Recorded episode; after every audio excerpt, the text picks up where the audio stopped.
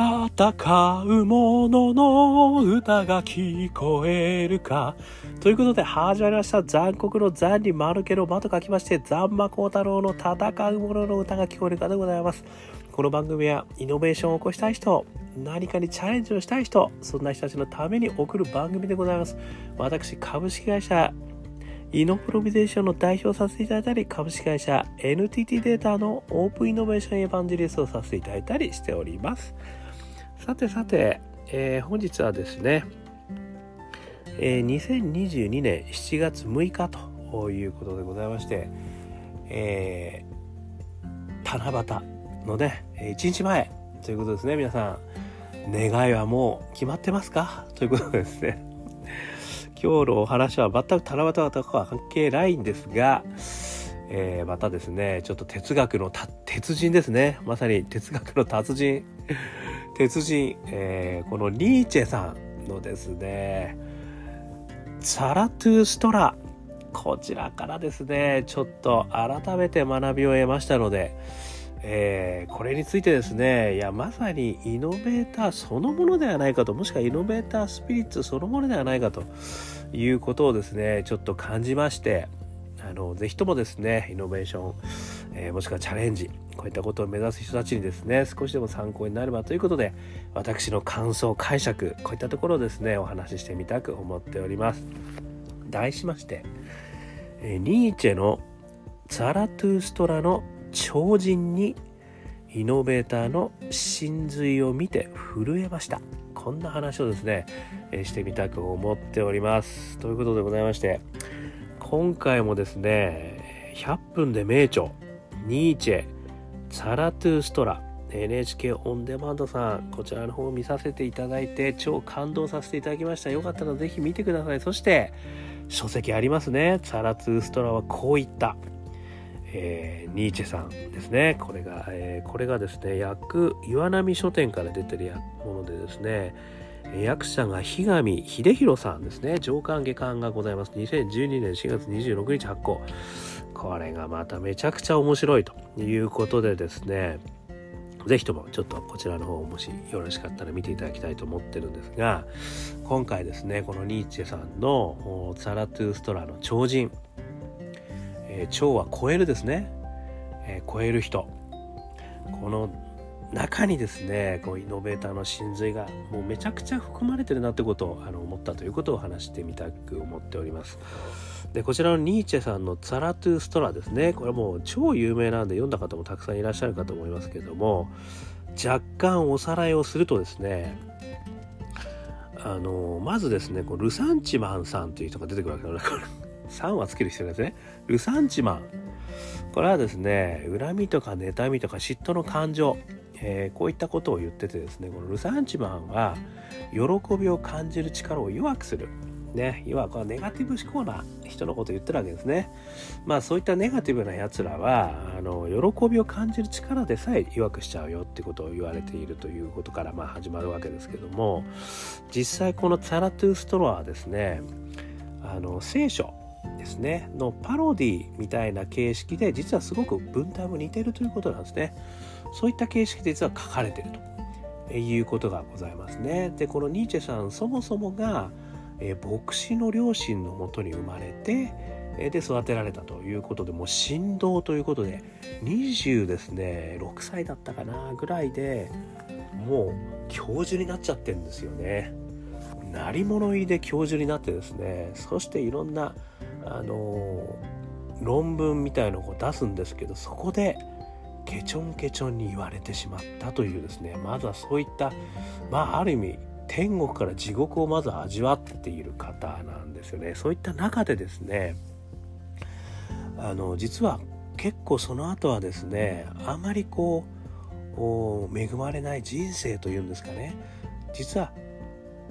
このザラトゥーストラを書いたきっかけもある意味ねそこまではこう全然こう認められてないんですよね。でその認められてない中で、えー、何度かですねちょっとここが非常にあの艶っぽい話もあるんですけどあの色恋もですねあんまりうまくいかなかったと。ね、言ったこともガーンみたいなことがあってこのチャラトゥーストラを書いたといったところもあったので10日で第1章も書き上げたとかっていう話があるらしいんですけどもいずれにしてもですねそういう意味ではあんまりこうもう振動の時代を過ぎるとですね実はほとんど認められなかった。でその後19世紀のですねあのフランスの、えーあまあ、フランスとは限らないのかなヨーロッパの、え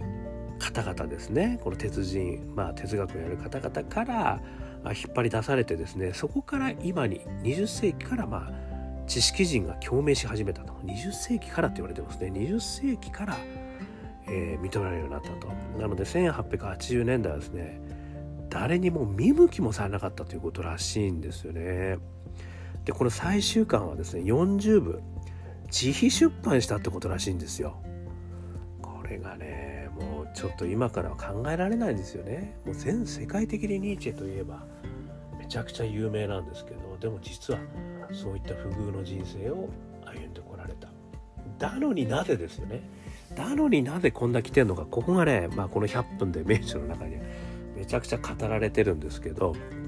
まあそこはねぜひ見てください。ね。その中でですね私はすごく面白かったのはこのルサンチマンもそうなんですけど、まあ、聖書の話から始まってですねあの価値の転換をしてるっていうことが一番大きなポイントだという話をされてるんですね。これ何の価値なのかというとさっきね聖書のパロディっぽいって言ったところに非常に大きなヒントがあるんですよ。つまり、まあ、神様が全ての世の中だったところに有名な文言がありましたね。神は死んだですね。これを言うわけなんですよね。でこれの心は何かというとですねあのこの中でお話があったのは神の背後にはねルサンチマンがいるんだと。一つの生き方しかできない、まあ、ある意味ねあの貧しい方々が上の方々に対して、まあ、反抗心を持つというかねあの敵対心を持つというか、まあ、そういった中からあの言われてんじゃないか、まあ、それがルサンチマンなんじゃないかみたいな話もあったりあとはそのやっぱりその神様を中心とした一つの生き方しかできないんじゃないかみたいな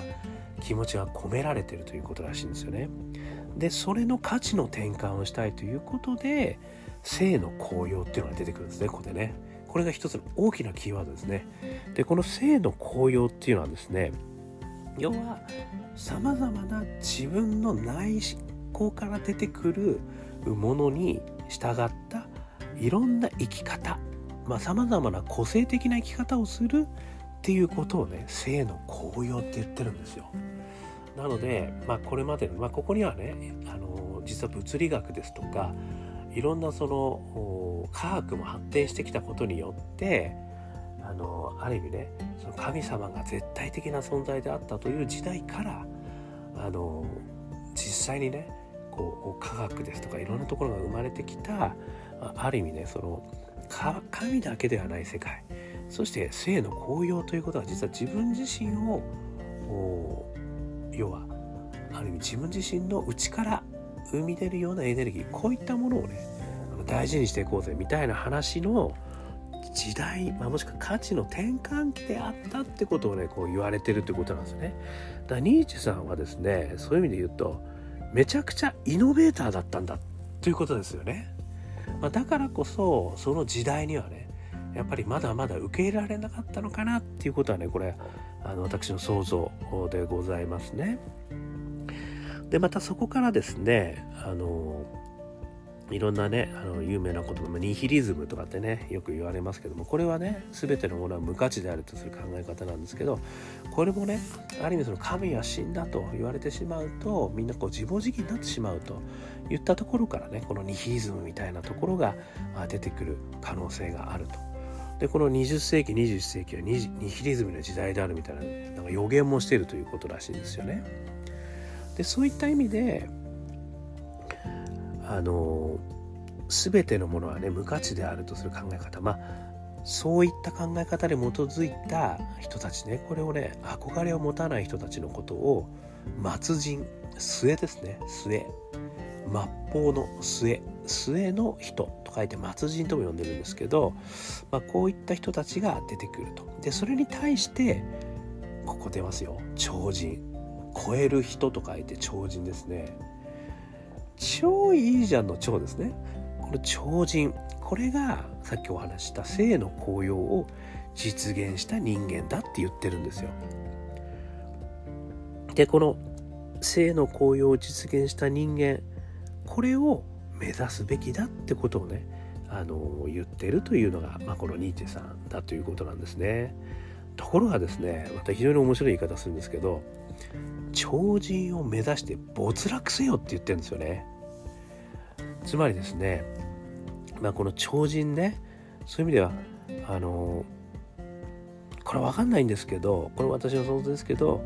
全てはねその超人になり得るんだみたいな楽観論でもないってことだと思うんですよね。でこれあの綱渡りの比喩があの中で行われるらしいんですがこれはね動物から超人へ渡る実は綱なんだと。で、えー、綱渡りを渡る人がいるんですけどところが道化師がですね後ろから飛び越してってそして綱渡り師が落ちてツラトゥーストラが埋葬するっていうシーンがあるらしいんですよね。なのでそういう意味じゃみんなね人間をこう超人を目指すんだけども必ずしもうまくいかないんだと。でもその必ずしもうまくいかないものこそ、ね、それこそが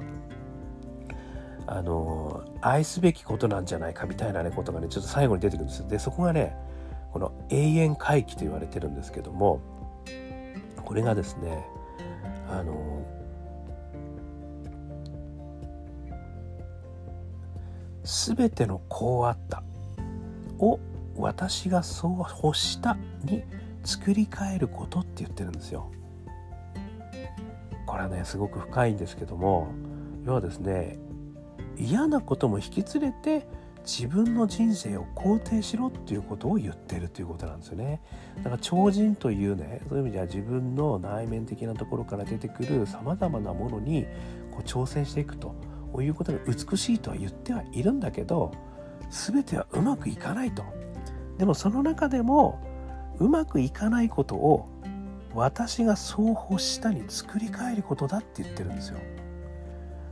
これこそ私が救済と呼びたいものだっていうことで運命愛って言ってるんですよね。でこの運命愛の態度を持てた人は自分の人生を何度でも繰り返そう永遠回帰を受け入れたことになるってことなんですね。つまり何回も何回も要は失敗した人生これさえも何回も回帰したいと。運命を愛し自分の運命自体を愛して何回も回帰したいと真から思うってことですよね。つまり自分の失敗さえも愛すことをしていこうということをねどうも言ってると。いうことらしいんですよね。この辺がですね私めちゃくちゃ感動したとともにですねこれってまさにイノベーターのまあある意味真髄を言葉で表したもんだなって私本当思ったんですよね。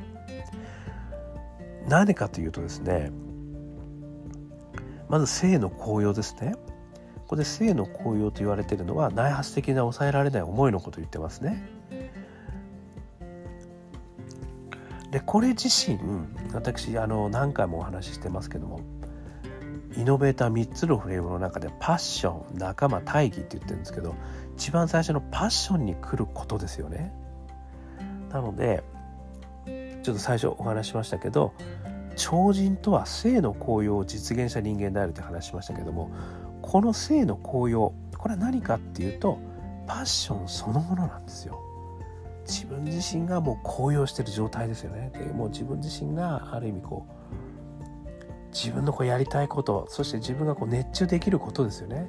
前にもちょっとお話ししましたよね。ゾーンに入るとかフロー状態ですよね。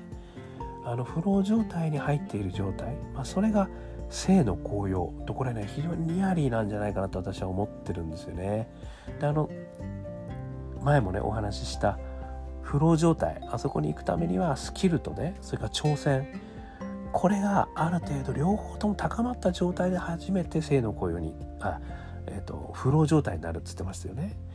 だそういう意味では内圧的な思いからその挑戦しそしてスキルが上がっていくそういったところから性の雇用が生まれるでそれが超人を目指すということなんであるということを言われてるっていうことなんですよね。でその次にね性の効用とは性の実験であるって言ってるんですよ。だこれってまさにリーンスタートアップじゃないですか。そういう意味じゃ起業家の皆さんはもしくはイノベーターの皆さんは性の効用を受けながら試行錯誤を何回も何回も知ってそして実験を繰り返していくわけですよね。でその中でできることできないことでできなかったらなんでできなかったんでもう一回今度と違うこと試してみようっていうこう実験を繰り返していくわけじゃないですか。これこそまさにリーンスタートアップのこと言ってんじゃないの？っていうね。この性の効用とは性の実験であるということですよね。そして最後超人を目指して没落せよって言ってるんですよ。ここがすごいですよね。でこの何度もねまあそういう意味じゃイノベーターは何度も否定されるわけですよね。そしてたとえ成熟しない成就たとえ成就しないとしてもですよでも求め続けることですよねそれが多分イノベーターですよねだこれ会社の中でねなかなか出世できないと。結局。でもやっぱ新しいなんか価値を生み出したいんだと。いうことをやり続けてる人。これがねある意味イノベーターじゃないですか。そういう意味ではねまあ起業しようがしようがないがイノベーターねなんかにチャレンジをしてる人たちですね。そういったチャレンジをしてる過程自体がまあある意味ね高揚してる状態ですよね。でそれ自体が私はもう本当幸せな状態なんじゃないかなっていうふうに思うんですよね。だからこの超人を目指して没落せよ。と言ってることはね必ずしも要は超人を目指して成功者たれって言ってないんですよね。これがすげえなと思ってるんですよ。つまりまあねベンチャー企業が3年間で、えー、生き残ってるのは95%以下だって言われてますよね。それと同じなんですよねつまりそういった事実はあるけれども目指して没落していけどんどんということなんですよでもそれこそが我々の性の効用なんだって言ってる気がするんですよね。ということはですねそして最後にねそんな自分を永遠回帰して何度でも繰り返したいと思うとこういうことを言ってるわけですよね。でニーチェさんもねそういう意味では今となってはすごく有名ですけども全く有名になれなかったんですよねそして最後は精神的に病んでしまってねあのそういった生涯を遂げてしまうわけなんですけれどもところがですねやっぱりそこには自分を最終的にはこのツァラトゥーストラの中では肯定して終わってるって話があるんですよね。これはねあの生前は全く認められなかったんですよニージーさんは。でもこのツラトゥーストラの中ではそれをね永遠回帰なんだと。そんなダメだった自分でさえ俺は愛していると。でそれがたとえ何回も自分の人生としてそれを味わうことになってもまた味わいたいって言ってんですよね。だからつまりそのうまくいかなかったことの中にもすごく自分の幸せがあるっていうもう究極の自己肯定なんですよねこれね。これがね私めちゃくちゃ感動したんですよね。ちょっと震えましたね。でねこの話の中でねあのツラトゥーストラの中に入ってたんだったかな。あの恋愛をするんですよね。でそのルーザロメさんっていう方とそれから長ニーチェさんの、えー、友達、まあ、男性ですね。ルーザロメさんっていうのは女性ですねでその人に恋をしてあの一緒に住みたいみたいなことなんですけど結局友達も一緒に3人の共同生活をするらしいんですよ。性三位一体とかっていうらしいんですけどところがそれもうまくいかなくなっちゃったんですよね。で失意になるんですけどでもその時にですねそのルーザロメさんとどうもね散歩をした思い出がどっかに書き連れられてるらしいんですよ。でそれが本当に人生においての最高の幸せな時だったってことをね書いてるらしいんですよ。でそれがある意味運命愛をもう一回味わいたいそれを味わうために他にねどんなに辛いことがあっても俺はもうもう一回この運命を味わいたいんだということを思うっていうことらしいんですよね。これちょっと震えません？ちょっとね、私めちゃくちゃ震えました。まあそういう意味ではね、私も、そういう意味ではあの、今独身でございますので、そういう意味ではね、魂が触れたことも何回もありますね。そして、あの、失意のどん底になった、ね、失意のずん底になったこともですね、何回もあるわけですね、これね。そういったところを思ってもね、でもね、やっぱりその失意のずんどこがあったけれども、やっぱり幸せな時もあった、もう一瞬の幸せはあったわけですよね。もうめちゃくちゃ重ねてます、私。ね。ということで、あの、感傷的になってるわけではございませんけれども、このニーチェさんの人生ね、これ自身が、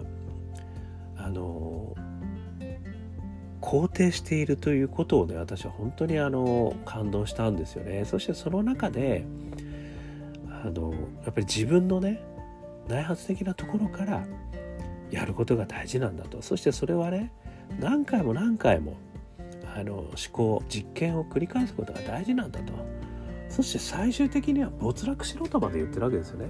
でも自分の人生はそれでも愛せるよって言ってるんですよね。これって本当に私イノベーターのあの生きるべきね。まあ生きるべきとかってのは偉そうな感じになっちゃいました。生きるなんかねあの何て言うのかな。魂スピリッツねそういう風に感じました。で私もそういう意味ではねあのこの私事ではありますけれどもあのこんなポッドキャストとかもやってますけどねこれが別にあの何百万人何千万人何万人に聞かれればいいなとも全然あの思ってないというかまあそのためにやってるわけではなくですねやっぱりこう自分自身のねある意味こう内発的なことであの、まあ、自分の勉強にもなるしそれがもう皆さんの勉強にもなってもらえればすごくいいなと思ってるぐらいでやってるわけですけれども何かやっぱりこういったことがですねこう内発的なやっぱり自分の中でこうゾーンに入れることっていうんですかねフローに入れることなんかそういったことをやってること自身がですねやっぱりすごくあの肯定できるなっていうふうに思えるときっと何かにねチャレンジすることとかイノベーションを起こしていくこととかねあのそういうことがやってること自体がねすごく幸せなんじゃねえかなって気はするわけですよね。やっぱりイノベーションを起こすことチャレンジをすることって新しい価値を作ろうとすることじゃないですか。まあ、もしくはねどっかに課題のあることを解決しようということなんでなんかそういうことっていうことでスキルとね挑戦魂を上げていってそしてフローに入っていくとういうことがですねなんかこうツラトゥストラにおける超人にねなんかなろうとしてると。でもそこにはもう没落しかないかもしれないっていうところだよね。みんなやってるわけですよ。だってイノベーションなんてもう本当に1000に1つがね成功すればいいってわけですから。なのでそんな中でもでもチャレンジしてること自体がねあの後から振り返ると運命愛ということで何度もその愛を運命をねやりたい。ね、もう一回こんな運命があっても自分はもうそういうことやりたいというふうに思えるぐらいの、ね、こう充実感っていうんですかねなんかそういうことがねあのー、あるんじゃねえかなっていうそんな気がしたということでございました。ね、ということでこのチャラトゥーストラはですね本当にイノベーターを目指すもしくはね何かにチャレンジをする人たちのめちゃくちゃ心の支えになんじゃねえかなって私自身はあの思ったということでございました。もしよかったらですねこれ100分で名著、えー、ニーチェツラトゥーストラですね、えー、こちらの方 NHK オンデマンドさんで見ることできますのでもしよかったら見てください。そして書籍もね岩波文庫からあの出てます、えー、ツァラトゥーストラはこういった、えー、ニーチェ。ね。えー、ぜひともですねあの上下巻になってますからね。日上秀弘さん役ですね。そして2012年4月26日発行と、えー、岩波書店ということでございます。ということで、えー、少しでもね、えー、参考になりましたら幸いでございます。ということで、えー、今日のお話でございました。アンカー .fm 毎日ねこんな感じで配信してますんでよかったらまた聞いてください、えー、登録すると聞けますよ。そしてえー、いろんな SNS でね、えー、話してますんで私も。よかったらコメント、いいね、えー、承認、いろいろいただけたら嬉しいです。えー、あとはですね、アカペラグループ、香港ラッキーズの中年ワンダーランド、絶賛ストリーミング中でございます。これも中年不思議国ということですね。ウェブ検索していただくとストリーミングサイト出てきますんで、いろんなストリーミングサイトありますんで、よかったら聞いてみてください。そして、えー、一人からでもイノベーションはできるぜという本をね、えー、オープンイノベーション21の秘密ということで書いてますんで、よかったら電子書籍、そしてえー、リアルの書店で見てみてください。ということで、今日も聞いていただきましてどうもありがとうございました。それでは皆様、頑張りましょう。また明日